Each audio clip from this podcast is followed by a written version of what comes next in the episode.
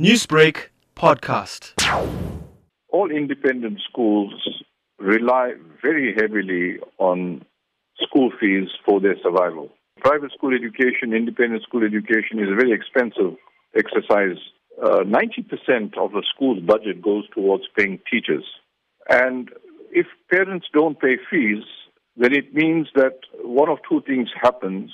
Either teachers are retrenched or teachers have to take a cut in their salaries. Now, the reality is that a number of independent schools also finding that their school fee payments have been reduced considerably in the last three months. Some of these schools are subsidized by the state to various degrees, but the subsidy doesn't cover more than between 10 and 15 percent of a school's budget. So, unless parents pay the school fees, just as businesses might close down if this lockdown continues and if the economy doesn't uh, pick up, so too will marginal independent schools also have to close their doors.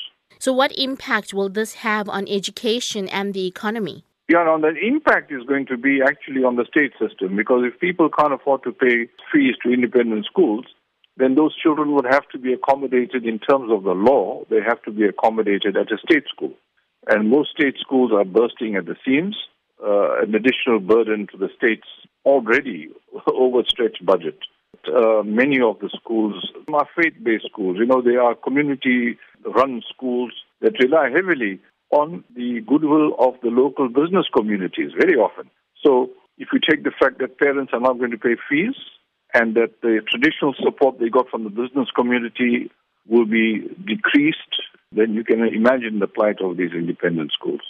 There is absolutely no, no doubt in my mind that the independent school sector uh, is going to feel the impact of the coronavirus and the, the knockdown effects of the coronavirus on the economy.